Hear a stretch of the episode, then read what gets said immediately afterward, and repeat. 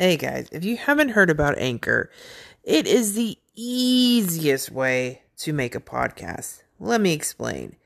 It's free. There are creation tools that allow you to record and edit your podcast right from your phone or computer. And Anchor will distribute your podcast for you, so it can be heard on Spotify, Apple Podcasts, and many more. You can make money for your podcast with no minimum listenership it's everything you need to make a podcast in one place. Download the free Anchor app or go to anchor.fm to get started. Hey, everybody, welcome back to Crime Candy. I'm here with my lovable co host, Sergeant Pepper, and let's talk about a family annihilator, Robert William Fisher. Robert Fisher was born in Brooklyn, New York in 1961 to William Fisher, a banker, and Jan Howell. Robert has two sisters and he attended Sa- Sa- Sahuaro High School in Tucson, Arizona. Robert's parents divorced in 1976 when he was only 15. The divorce was complicated, according to friends and relatives, leaving a long lasting effect on Robert, who still talks about the split with coworkers at the Mayo Clinic Hospital. Robert confided to one associate that his life could have been different if his mother hadn't left the family. Robert Fisher, a Navy veteran, married Mary Cooper in 1987. Fisher worked as a surgical catheter technician, respiratory therapist, and firefighter. Robert was described as a cruel, distant control freak of a father who was awkward with his children but tried to hold on to an image as a devoted family man. Oh, I'm sorry, I don't know why I said Fisher. So, sorry, let me scratch that. He's, I'm just gonna call him Robert. um, Robert and his wife fought about sex and money, with Mary taking a job that she told friends was a security fund.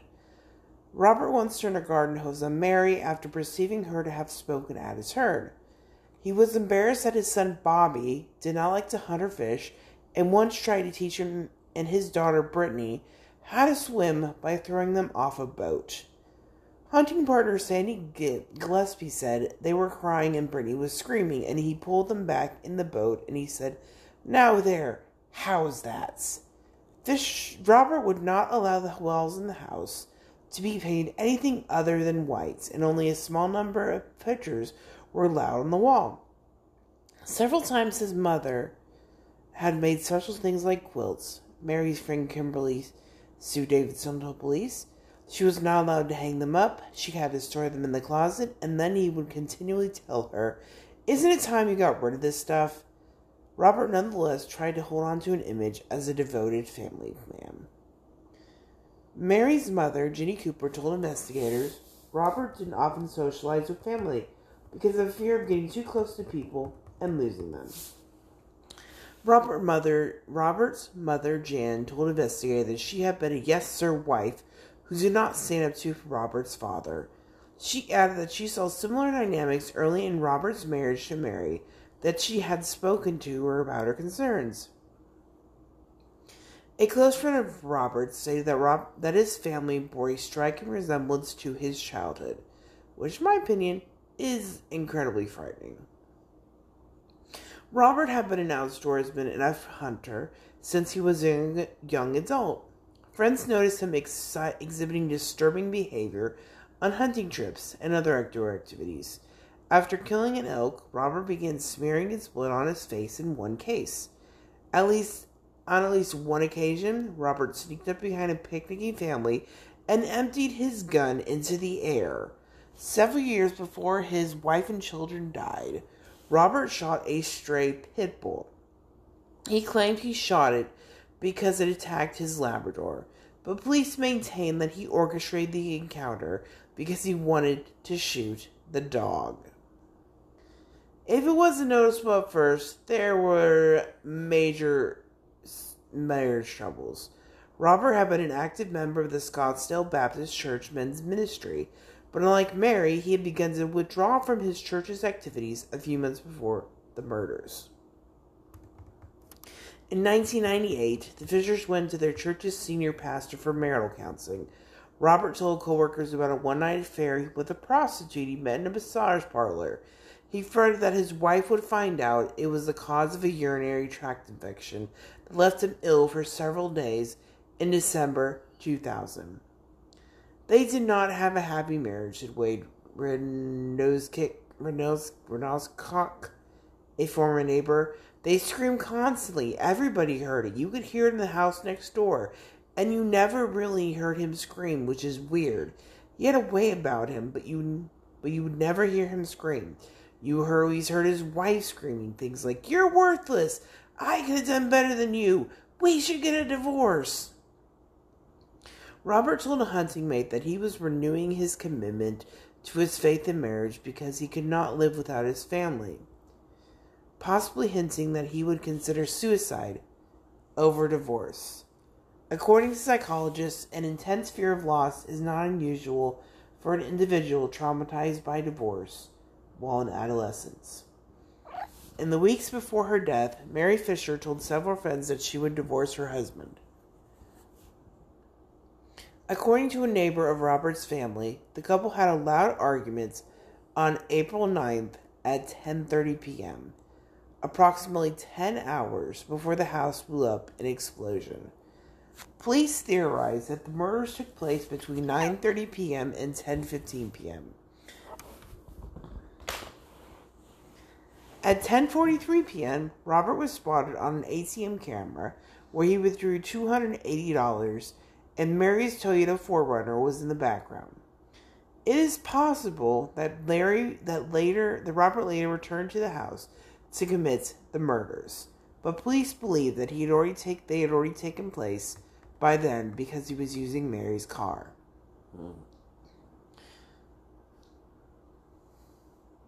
Mary Fisher was shot in the back of the head, and Brittany and Bobby's throats were slashed from ear to ear. At 8:42 a.m., the house exploded. Firefighters were immediately alerted to the explosion, which was strong enough to collapse the front brick wall and rattle the frames of the neighboring houses for one and a half mile in all directions. Before firefighters arrived, neighbors used garden hoses to keep the flames under control. Firefighters kept the 20 foot high blaze from spreading to other houses. A series of more minor secondary explosions believed to be caused by either rifle ammunition or paint cans forced them to keep their distance. One firefighter suffered minor injuries to his leg when he lost his balance and fell near the blaze. The gas line from the back of the house's furnace had been pulled. The accumulating gas was later ignited by a candle that Robert had allegedly lit waiting for the gas to accumulate and descend to the flame hours after being burned. This delayed fuse would have, would have given him an approximate 10 hour head to start in his successful attempt to evade law enforcement. The decision to have the house explode is believed to have been an attempt by Robert to conceal evidence of his crimes and possibly cause police to think that he had died. The burned bodies of a woman and two children were found lying in bed in the burned out remains. They were identified as Mary, 38, Brittany, age 12, and Bobby, age 10. Investigators theorized that Robert murdered his own family because he felt threatened by Mary's intentions to divorce him and did not want Brittany or Bobby to go through what he did as a child.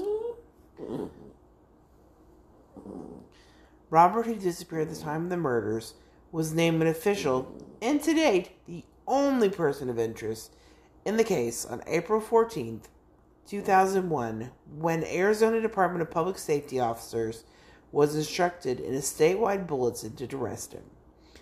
On April 20th, the last physical evidence of his whereabouts surfaced when police found Mary's Toyota 4Runner in Tonto National Forest near the towns of Young and Payson, Arizona, 100 miles north of Scottsdale. The family dog Blue was found inside the car and had been taken to a shelter beneath the vehicle and was in hungry and agitated states. An Oakland Raiders hat identical to Roberts was seen where was seen being worn in the ATM footage inside the car. A pile of human excrement was found near the passenger door. Although police searched the area immediately where the vehicle was discovered, They only searched one out of a dozens of nearby caves. Some of these caves form a complex underground art network extending for miles beneath the surface. Several professional cat cavers have suggested that Robert used them as a hiding place before escaping killing himself or dying from low oxygen levels. Experienced cavers have visited these caves many times since the murders, but no sign of Robert has ever emerged. The Toyota was discovered less than a mile from the Fort Apache Indian Reservation, an area which police never searched. Police followed the set of footprints that led onto the reservation, but uncovered no sign of Robert. A couple reported seeing a man resembling Robert walking along the nearby Young Road several days before discovering the car. When the woman saw him, she said to her husband, That looks like Robert Fisher. However, they waited until after the vehicle was found to report the tip. Lori Greenbeck, an acquaintance of the Fisher family, said that her husband had gone camping with Robert in the area where the truck was found, shortly before April 10th. She said that her husband believed that Robert was scouting the area. According to Lori, Robert was very familiar with the region. On July 19th, a state, a state arrest warrant was issued in Phoenix, charging Robert with three counts of first degree murder and one count of arson. Subsequently, he was declared a fugitive. The United States District Court issued a federal arrest warrant for the District of Arizona charging him with unlawful flight to avoid persecution. On June 19, 2002, Robert was named by the FBI as the 475th fugitive to be placed on its 10 most wanted list. He was also on America's Most Wanted Dirty Dozen, the list of most notorious fugitives, and was profiled on The Hunt with John Walsh. The FBI offers a reward of up to $100,000 for information leading to Robert's capture. By April 2003, the FBI had received hundreds and hundreds of leads. However, all reported sightings of Robert have either been inconclusive or false. In the years immediately following Robert's disappearance, some people living in his old neighborhood reported seeing a man resembling Robert driving in the area. In February 2004, an individual with a striking physical resemblance to Robert was arrested by the Royal Canadian Mounted Police in Vancouver, Canada. The man had a missing tooth, and Robert had a gold bicuspid and a surgical scar on his back, as he had. However, his fingerprints did not match. Responding to speculation that Robert had altered his fingerprints, Scottsdale detective John Kirkham said there was no scarring on them to suggest this. The man's identity was never released. The FBI altered, alerted local law enforcement in 2012 that Robert may have been living in the Payson area in Gillette County, Arizona. In October 2014, the police raided a house in Commerce City, Colorado, after receiving a tip that Robert was hiding there. Despite arresting two occupants, they did not find any sign of Robert. In April 2016, FBI officials on Scottsdale Police displayed new age enhanced photos of Robert during a news conference on the 15th anniversary of the murders. On November 3rd, 2000, on November 3rd, 2021, Robert was removed from the FBI's 10 most wanted list. He was replaced by Yulon Adene Archaicreasis. Sorry if I mispronounced that. The alleged leader of MS 13 Honduras and the 526th addition to the top 10 list. Because the extensive publicity of Robert's case received during nearly his 20 years on the list, he has, has not resulted in his successful location or capture. The case no, no longer fulfills that requirement. Despite his removal from the top 10 list, he remains a wanted fugitive to this day.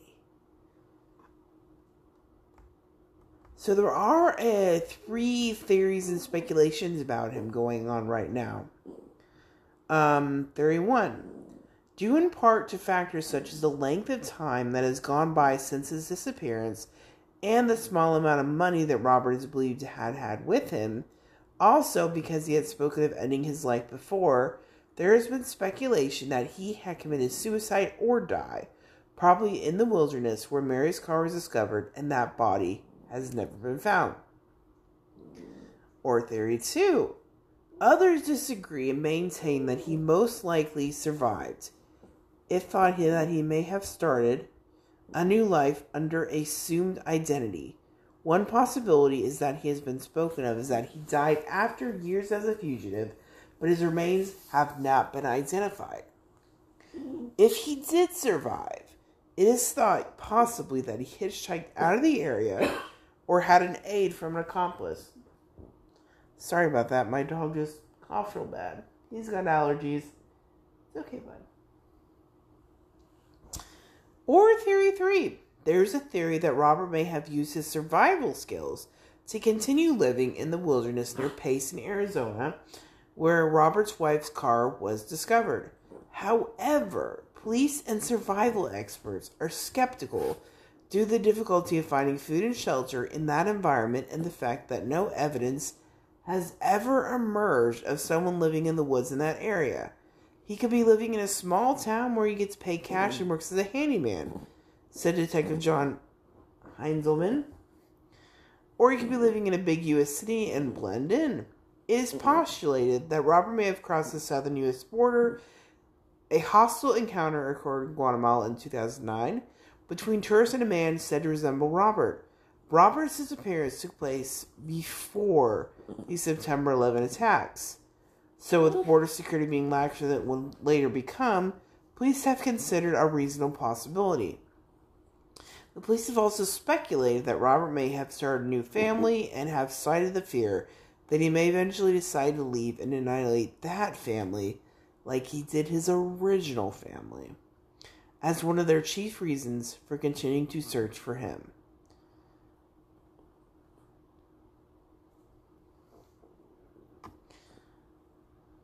So, like I said, this was an episode on Robert William Fisher, a family annihilator who could be dead, could be lying, but he has never um, been brought to justice for the murder of his family, which is which is incredibly sad. So, I thought this case was interesting, as you can see, because he could be dead or could be alive. Who the hell knows? You guys have a great day. Bye.